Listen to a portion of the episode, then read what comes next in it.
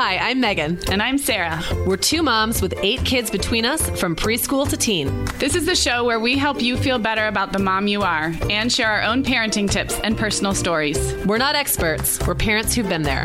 We're not perfect, we're real. Welcome to the Mom Hour.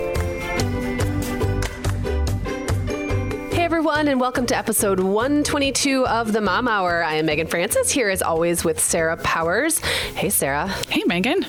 I'm really excited because today we're going to do one of our favorite things. Yes. And that is to take questions um, from listeners. And we get we get these and we kind of save them up. Um, yeah. We hoard them a little bit, and then we like to pick some of our favorites and answer them every every so often. So this will be a, one of those two parters where we'll answer a few in this episode and then answer a few more next week. Yeah, it's going to be really really fun. And almost all of them, all the ones for today and most of the ones for next week, were sent in with listeners recording their voices, which is so I much fun that. to hear your voices. And so, um, yeah, at the end of the show, we'll remind you guys how to do that if you would like to do that for a future episode. So, um, first up, we're welcoming back Kind Snacks as our sponsor today. You guys have heard us talk about how much we love Kind bars, and I actually went by and picked up a couple of boxes this week because I needed more even in between my Kind Snack Club shipments because yes. we were having work done on our house and I didn't have access to like any of my normal food.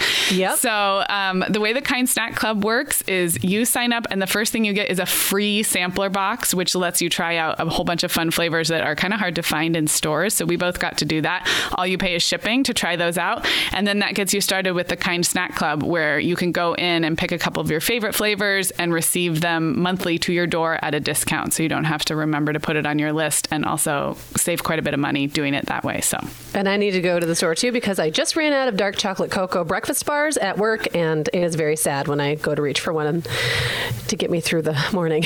I know, I know. It so. is just that like little peace of mind knowing that you don't. And I just I have talked about it before, but I feel like it keeps me from making bad snacking decisions. Exactly. It's that like salty, sweet, um, you know, wholesome ingredients, ingredients you can see and pronounce, nothing funky in there. So it's just a great thing to have tucked away in your purse or your diaper bag or wherever you you need to reach for a quick and healthy snack. Yeah, so to get get started, you go to kindsnacks.com slash mom. So it's kindsnacks.com slash M-O-M. There you'll get the full details on the Kind Snack Club and how to get that sampler box for free when you just pay shipping. So thanks to Kind. Thanks, kind. Okay, so we're going to dive right into our listener questions. And um, we're going to play this first one, which kind of, I think of this as kind of a two part question. So we'll talk about both parts. Um, and it comes from Ellie. So here's Ellie. Hi, Sarah and Megan. This is Ellie Abney. I've been a long-time listener since you guys were podcasting over at the home hour together. Um, I am a mom of three in Southern California, and I just had my third in January. And I have a couple questions for you guys. We just found out we're pregnant with our fourth, that is due next January. So they'll be exactly 12 months apart. And I'm curious what the closest age gap that you have is, and if you have any tips for that. My oldest two are three and a half years apart, and then my next two are exactly two years apart, and then these two will be one year apart. So if you have any tips for that. And then also, this will be our first time with our kids needing to share rooms. And so I'm curious if you have any tips for which kids to share rooms, the oldest, the youngest, how what how you think what your experience is with that, and um, just if you have any tips for that transition. Thank you so much. I love your show so much. Thanks. Have a good one. Okay, thank you, Ellie, and congratulations! And congratulations. Congrats! Um, we're recording exciting. this. Let's see, yeah, in the beginning of October. So Ellie is closing in on baby number four, spaced one year after baby number three. Um, wow. So I love both these questions, and um, we'll just tackle it as we can. So the spacing between my kids is exactly two years, or two years and a month between the first two, and then a little over two and a half years between number two and number three. So I don't have super close spaced kids, but we'll get into that a little bit more in a minute. And Megan, do you want to talk about your spacing? Yeah, no, the closest spacing I have is um, 21 months. So okay. not same thing, not super close. Which is um, still though, I feel like anything was, less than two yeah. years. I remember when I mine are like 25 months apart, but I had friends who were anywhere in that 18, 20, 21. It's still a big difference because those two year olds mature so much between 21 months and say two and a half. It's like every month is, you know, a big deal. Yeah. But, and I would say, I would say it wasn't the hardest part wasn't having a newborn and a toddler because that's you know I had that um, for a long time. It was more like when when the baby was a toddler and the older one was still kind of pretty little. That Like was a you know, and a half got- and a two year old yeah, kind of. getting out of the house was hard. I mean, it was getting out of the house was hard anyway, but like especially when both kids could fight you, Right. Um, yeah, that kind of thing. So I don't have great advice for that close of spacing. Get your sleep where you can, and also you know keep in mind that this is going to be like an intense but relatively short Yeah. period of super difficult you know nights and getting them to do the same stuff at the same time you know and, and nap times and all that um, but it'll be over and i always when people ask me the ideal spacing it's like well you can either you know stretch it out and Yeah. have everything like do everything and then get a little break in between and like you know the potty training and all that or Right. you can kind of crush it all together i don't think there's one that's better or worse than No, the other it's just very And different I kind of love that Ellie. It's baby three and four, so she is a seasoned mom. She's already survived having three kids, which that was the hardest transition for me and where I stopped. Um, but I, when we got this question, I actually threw it out on Facebook because I knew that obviously neither you or I have kids what I would call super closely Right. spaced, um, but I knew our listeners did.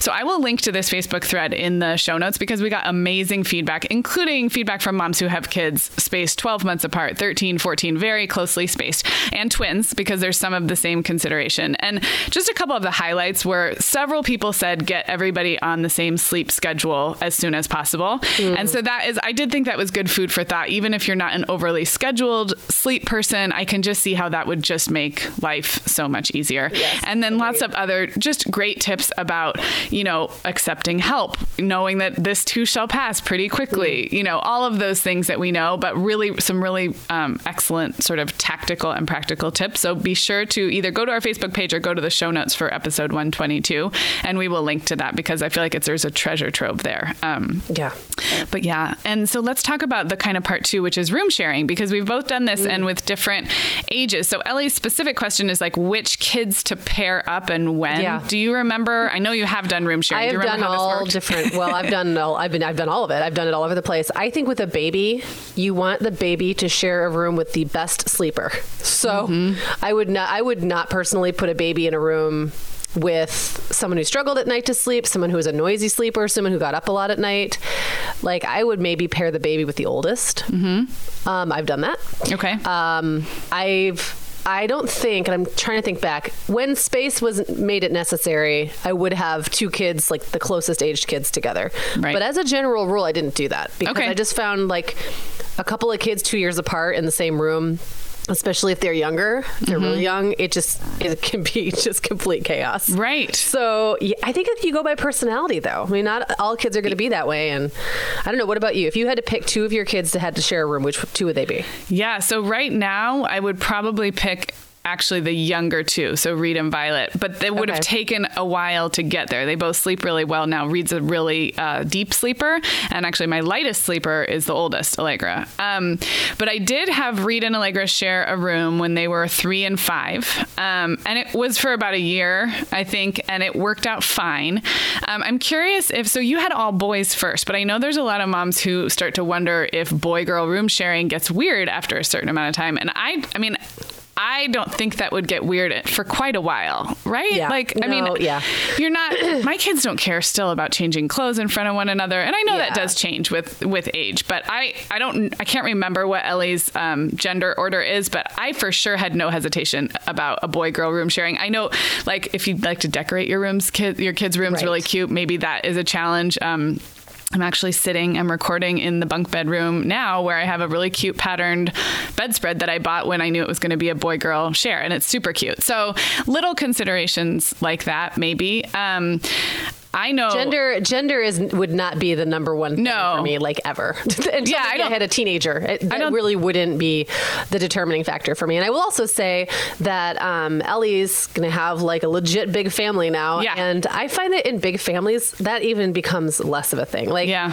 you know, especially, and I don't remember the genders of her other kids, um, but I just in my family that's never been a problem. And the kids have all kind of drifted and gravitated from room to room, and Yeah. I, I find that in big families, the idea of where everyone sleeps tends to just be a little laxer because Right. kids get close with other siblings and then they Right. kind of switch alliances Yeah. or certain kids need privacy more than others. It and just schedules a lot. schedules will line up for a while and then they won't. And then I they won't. Yep. I remember phases where like if you have a napping preschooler, a preschooler or a toddler who takes naps, they can stay up a little later at night, and then your kindergartner or first grader is just as tired because they don't take naps anymore. Do you know what I mean? Right. So even though there's a couple of um, years in between, they really can go to bed at the same time because one of them has the benefit of that nap, and then that one gives up the nap, and then now they get tired really early right. at, at, yeah. in the evening. The one thing I will say too, as someone who was you know kind of controlling about sleep, is I really worried about putting them in together and disruptions like waking up to go to the bathroom at night or having a bad dream. You know, my kids were they were sleeping through the night in theory, but they were still at that age where if they needed help in the night, it required like calling out for mom or you know getting right. up and um, the truth is, I think some of that makes kids a little more flexible. And there are kids who are light sleepers and other kids who are heavy sleepers, but it's like mm-hmm. you just have to push through the first week or two or three. So that might be another thing for Ellie to consider is when to do it. Like to yeah. do it now when there's a few months before baby. It's so hard. When you're like you're when you're pregnant, you're just already waking up so much. I can right, I can I see how you wouldn't want to do that. But um, knowing that it'll be a little bit of a transition, but then there are some real conveniences. Like if they are similar aged or similar bedtime kids, you can put them together, put them to bed together in one room, and you're not yeah. going back and forth to, you know, give kisses and read stories and all that. So right. I think yep. there's a lot of benefits. But yeah, and I think that the answer to this is it depends, which is so.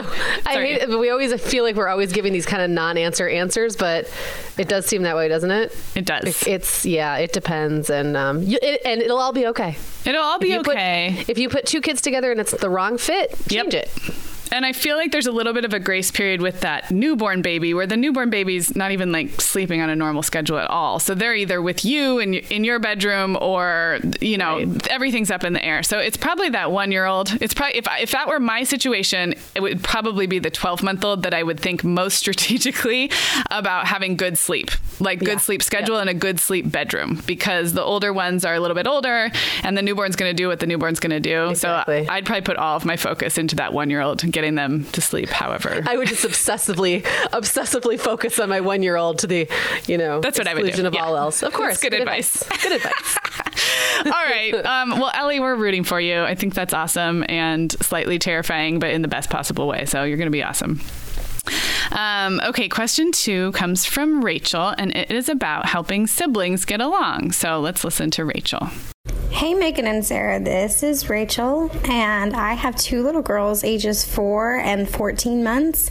And my question involves uh, fostering a healthy sibling relationship. And uh, my main problem is that my oldest daughter, she loves her little sister and wants to play with her, but she gets frustrated when her little sister doesn't understand rules of games or how to share toys. So she ends up seeing her little sister as more of an annoyance than um, than as a buddy. And um, of course, she ends up yelling at her or getting, you know, in other ways, uh, you know, snatching toys out of the little one's hands, which makes the little one cry. And so everybody ends up upset. And so what I, ends up happening is that I separate them, and I don't want to have to always do that.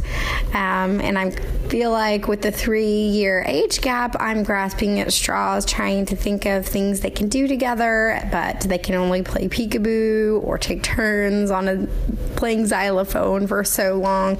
So um, I'm just wondering if this is just something that will naturally get easier as they get older, or is it something? Um, is there something I can do to make it better? Uh, thank you guys, and um, keep up the good work with the podcast. Okay, so Rachel, first of all, 14 month old, 15 month olds are the worst. One year olds are the worst. Megan and I have worst. established that. And I also want to tell you, it's about to get way better. I know we say that, but specifically, no, really I remember will. I remember 18 months being a threshold for when the younger yep. could play with the older. Um, but I have a few more. I do have a few more thoughts. This is really common, and it's not going to be forever. They're not going to no. hate each other forever. Well, and four and 14 months are really hard because 14 months is a baby. Yeah. And four is that really independent age where kids are getting their crap together. Yep. You know, older kids and they have real opinions about stuff. And they want things to go their way. Their like they, way, they yeah. know the rules. Like she said, she Yep. like the four year old doesn't understand why the one year old won't play by the rules. Like four year olds, Right. you know, get real into fairness and the rules Yep. and all of that. Um, well, I have a couple just practical tips that came into my head. And um, one is that sometimes four year olds like to help teach or help. Um, like if Mm. you give the four year old a job that instead of expecting them to play together, because they can't, because they're not on equal playing fields, um, giving the four year old some kind of job that allows her to teach her sister something or um, be part of like almost like a mommy's helper. And not maybe she won't be into that, but that's just one idea. I do feel like that's different than having them be expecting them to play together. Um, the other thing is make sure that older one is getting some time either with peers Yeah. or with mom or dad where she's not feeling frustrated that she's never getting Or to alone. play or alone. Yeah. Yeah. Yeah. Um, so that there's some special time. We've talked about that in previous episodes. Some little Yeah. one on one time or play dates. You know, it's a great age if she's social. My four year olds weren't always super social, but my youngest is. And if she's social, then even play dates with peers or friends or cousins or whoever, so that she she doesn't have all that pent up frustration of never getting to play with someone her age or a little bit older who can play by the rules. So those were a I couple. would, yeah, Yeah. I, I totally agree with that second one, and and I think it's important to not get so caught up in the idea that your kids are going to be buddies that you kind of like almost create a backfiring situation.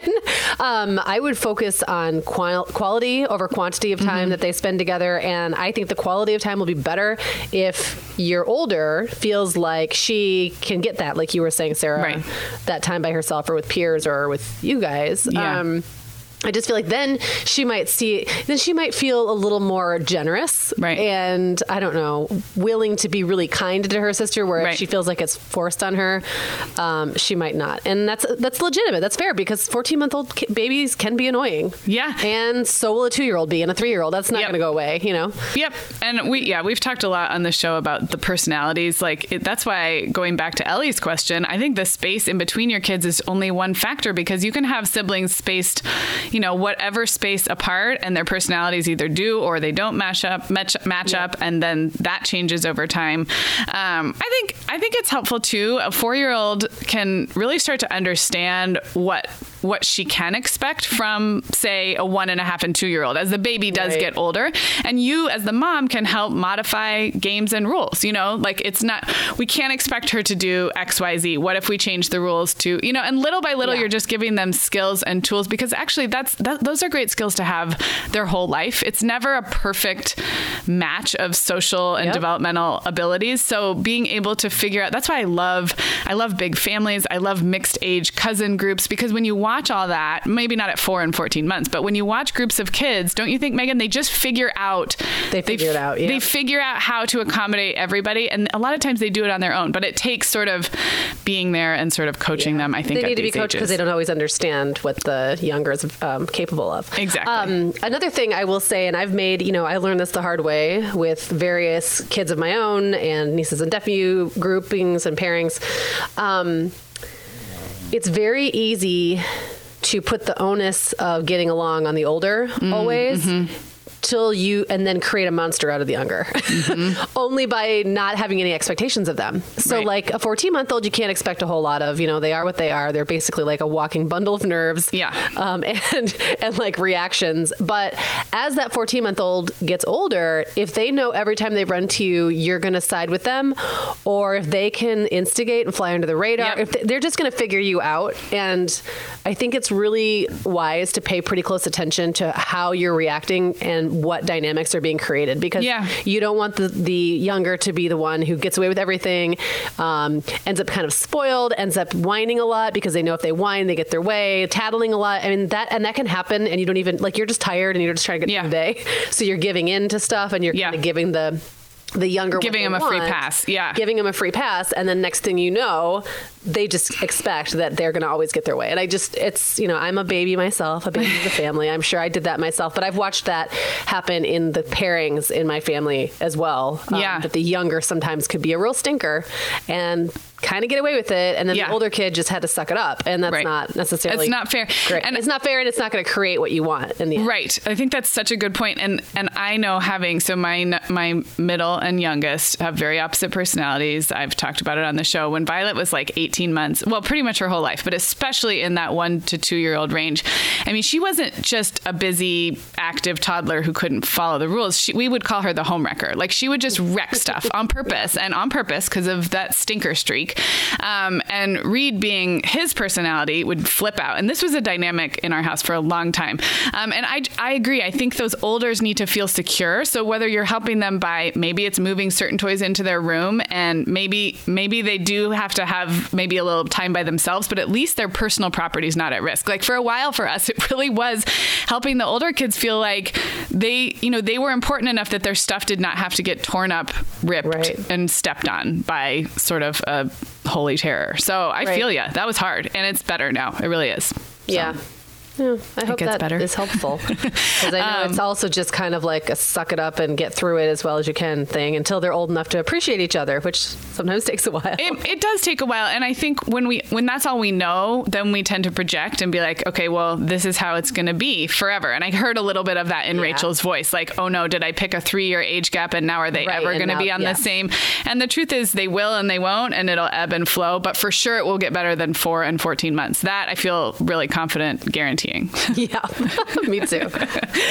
All right. Okay, so let's take a little break and talk about another sponsor, and that is Fab Fit FabFitFun. This was so much fun. Did you I love so your subscription box? box? Yes. So let's tell people what it is before we get okay. too carried away. So right. it's a quarterly subscription box, not monthly. And I, I mentioned that just because these are full size, beautiful products, mm-hmm. and the box itself will always retail over $200. So it's $200 worth of stuff for a lot less than $200 and it's not little samplers. It's not things to try. It's like right. stuff you get to keep, and it is yes. amazing. So yeah, yeah, talk about opening your box. It was so. Well, fun. I had to tell you, I have to tell you that my son opened my box for me because he, I guess Jacob, just thought it was so cool that he dug in one day and then texted me. He's like, "Mom, there's this box. It's got all this great stuff in it." I was like, "I was supposed to open this." That's mine, son. He he had the unboxing fun, and then he put it all back in and like covered it back up so I could have the experience of unboxing. The thing I loved the best, it came with this beautiful scarf. We got the same stuff. Yeah, right? we got the same yeah, stuff. The mm-hmm. same. So it, there's this beautiful like wrap, like a big sized scarf. Um, which by itself was probably the value of the whole box. Like, yeah, seriously. I, I, pulled it out and I was like, this is just one thing. There yeah. was all there were hair products, there was a um, face mask, makeup, um, a cool gym, a little bag. jewelry hanger. Did you get the little hanger. jewelry hanger like to hang your I necklaces? Did. It's like a yep. rose gold, um, like super cute um, to hang just, like, your really well earrings. curated stuff. It was a pleasure to open it. I really had fun with it, and I, am not really big into the subscription box thing, but this one was fun. I think I would do this one. Well, I think sure. the reason why it was such a good fit for us was that this is the type of stuff that moms do not go out and buy yourselves. Right. It is not yeah. the stuff that's at Target. And you know how we love Target. We love picking up a quick lipstick or whatever. I am obsessed with the lipstick that it came with. On one side, it's like a mm-hmm. crayon, so yeah. it goes on really bold, but then the other side is more like a chapstick. So you can do a little bit of each. You can go lighter, you can go darker. I would not have picked that up at the drugstore for myself, and I wouldn't have spent the money. And I also wouldn't have done the research on which products are really hot right now. That's why I feel like for moms, this is like a guaranteed quarterly pick me up where you can feel like, oh, I'm like hip to some of these brands that right, the young right, people right, are wearing. That's like, we can feel relevant again. Yeah, and without having to so without having to go out and you know find the cool products and read all the beauty blogs, it was just such a treat. And I feel like our listeners should treat themselves. So we have ten dollars off. So here's here's the deal: the stuff in the box retails over two hundred. They normally will charge you forty nine ninety nine per box, which again you're saving so much just right there. But then we have a ten dollar off your first box coupon with coupon code the mom hour. So you get that at fabfitfun.com. You can also watch my unboxing video that I did and posted on Facebook. With your doggy in it. With Super my dog cute. like chewing a dirty sock. Um, so yeah, you can see some of those, and you guys have probably seen FabFitFun popping up on your social media. Well, it's just funny. So. I was actually thinking about like the beauty, like the models who are doing them and celebrities who are doing the unboxing videos, and then and then in yours, there's like a dog running through, and just it was really funny. I'm just and you and I talking real. about the products and having absolutely no idea what they are because right, we yeah, we don't keep up on. it. We're like, this is fun, um, exactly. but I do. I honestly think just from a pure deal, like this is a steal. Forty bucks right, for all that really stuff. Is. Yeah. Yep. So again, FabFitFun.com. Use the coupon code the mom Hour, and you will save $10 off your first box. And I heard they do sell out. I haven't heard that this fall, but I heard that sometimes they sell out. So okay. go grab or send, send a link to somebody who's looking for a gift idea for you. That's a great idea. So, all right. Thanks to FabFitFun. Okay. So, we're going to move on to a question from Katie, and we will listen to Katie now. Hi, Megan and Sarah. My name is Katie, and I have two boys who are six months old and two and a half. Are any of your kids shy? How do you handle it? On a good day, my two and a half year old is slow to warm up, but other times he completely freezes when someone says hi. If we're at the park and other kids show up, he no longer wants to play, or if we host a play date, he might go upstairs or into another room. I want to explain to other kids and moms what's going on, but I don't want him to hear me label him as shy and then have it become a lifelong self fulfilling prophecy. As a stay at home mom, I might be extra sensitive to this because he doesn't go to daycare, but we do our fair share of activities like story time and swim.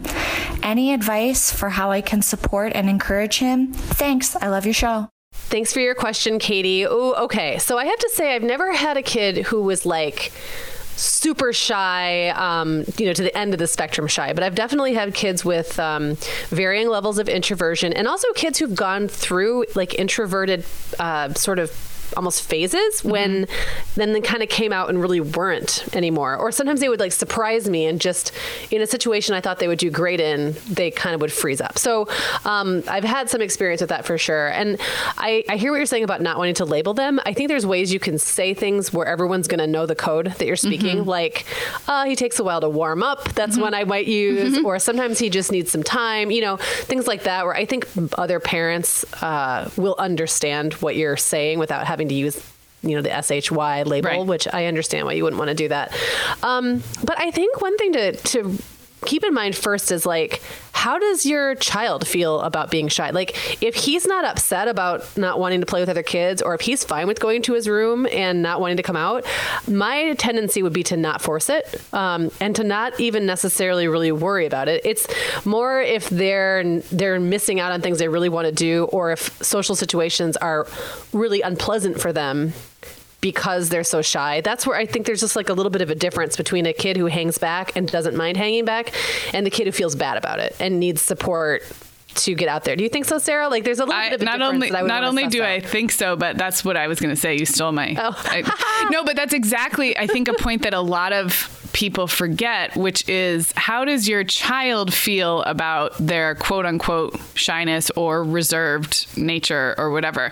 Um, I had my oldest was we just called her the observer, the watcher, because mm-hmm. she would mm-hmm. just hang back, but she was completely calm about it. There was no anxiety. She wasn't um, overwhelmed, I wouldn't even say. She just didn't really engage until I, I, used to joke you could set a clock to it. We'd go, and, and this is even with play dates where she knew some of the kids, and she'd still hang by me or by herself and kind of um, just not engage with the other kids for like 30 minutes. And I swear, by the time she was maybe three, you could set a clock to it. And like at the 30 minute mark there, she'd be like little by little on her own mm-hmm. timing getting in. So I 100% agree. I'm so glad you brought that up that read your child on whether this is something that's distressing them or just part of their nature. The other thing I was going to bring up is I feel like I, I model the social skills myself when my kids are at this phase. And it might feel kind of silly, but if someone comes up to my kid, an adult or or maybe another outgoing kid, and is saying, you know, "Hi, Violet. I'm you know I'm so excited to play with you today. I'm glad you're here." And if my kid doesn't say anything at all or or shrinks behind my back, I, instead of just drawing attention, I would just say, "Hey, we're so glad to be here too." And I sort of become the voice.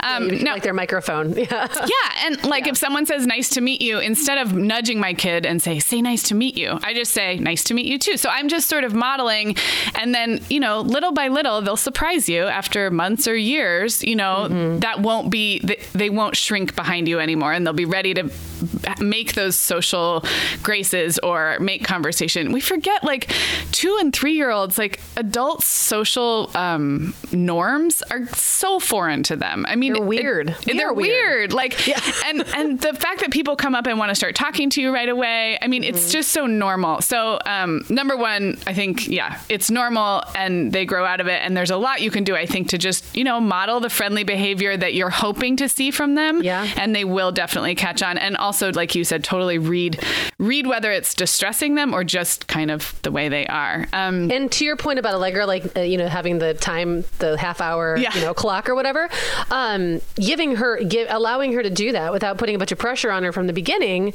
allows her to kind of like open up slowly right. on her own schedule. And if you had been trying to push her forward or calling attention to the fact that right. she wasn't speaking or engaging with people yet, she might have felt more uncomfortable or more um, self-conscious about yes, it. Yes, yeah, like she was on. Up. Yes, like there was some pressure.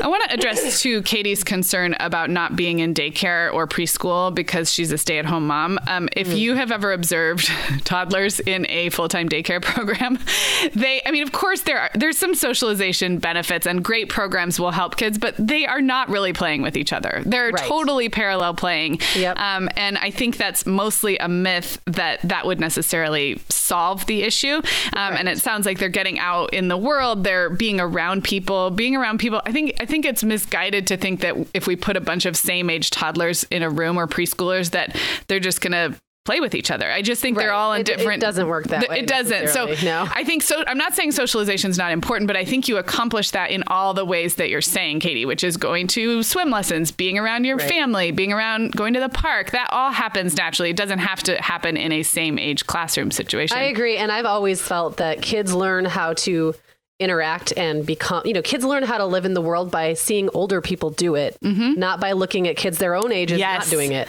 that is so true know? it was like it's it's like a you know a bunch of blind people leading other blind people like because they're all toddlers and they yes. don't you know they don't know they don't know what they don't know and, and they don't really they don't even care and that's again why just just sort of like modeling how you would be friendly and how outgoing you feel and they will kind of gain their confidence from that.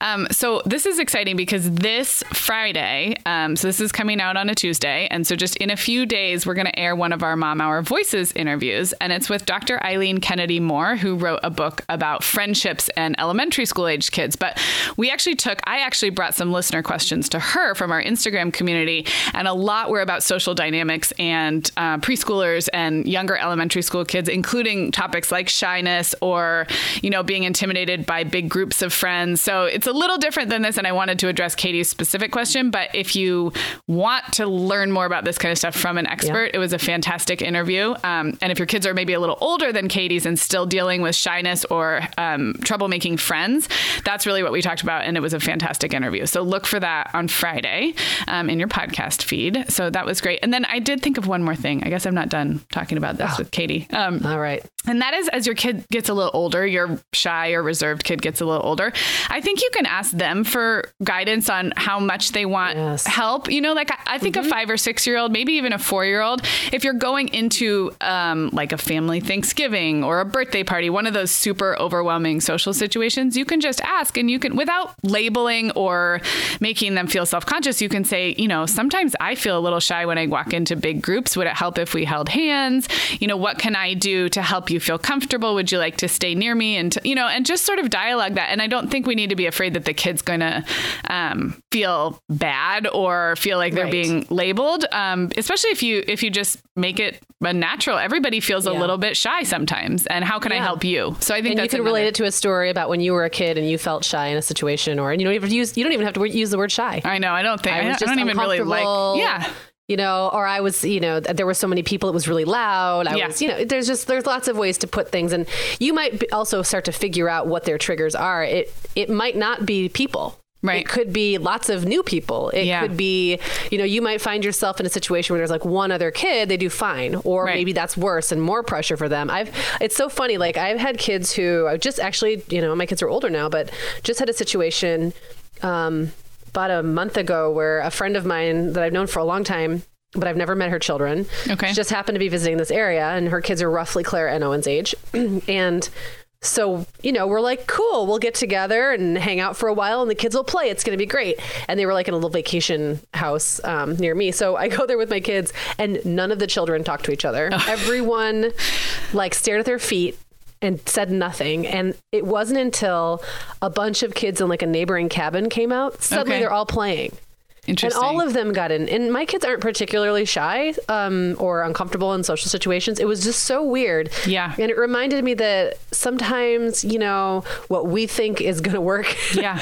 totally doesn't. And you don't even know necessarily why. Like, why those other kids, maybe there was. Maybe it was because those kids were kind of loud and rough and it just encouraged everyone to get involved, or maybe Right. there was less pressure because they didn't have to talk just to the one kid their own age right.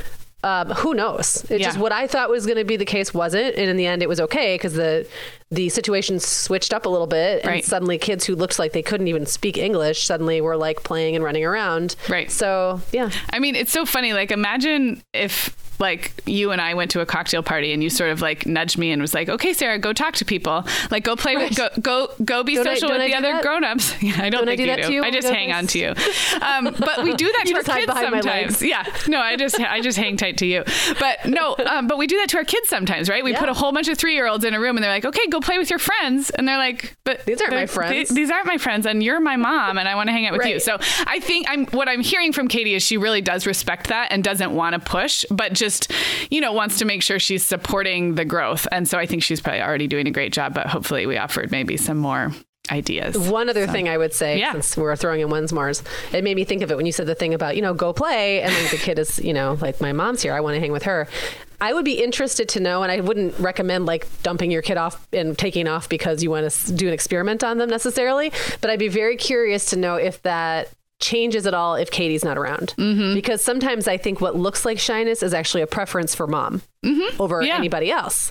And if mom is taken out of the equation, what would that kid do? And again, Right. that's like, I think there's natural ways to test that without being like, well, let's see, Right. let's do an experiment and find out. But um, I, I that's been the case for me. Like kids can sometimes appear to be shy when really they just have a strong preference for mom or dad. Yeah, absolutely. And or like we touched on earlier, possibly just groups are overwhelming too. When I did the interview with Dr. Kennedy Moore, she talked a lot about play dates. And I always think of play dates as like something for moms to do to get out of the house Right. and Yeah. chit chat because that's how I think of it. But sh- developmentally, uh, one-on-one play dates are really, really good for kids, especially kids who, you know, get overwhelmed in larger situations or who or who need to practice being, you know, Yeah. you know, l- learning how to play with other kids. So that could be another kind of small way to do it. So. All right.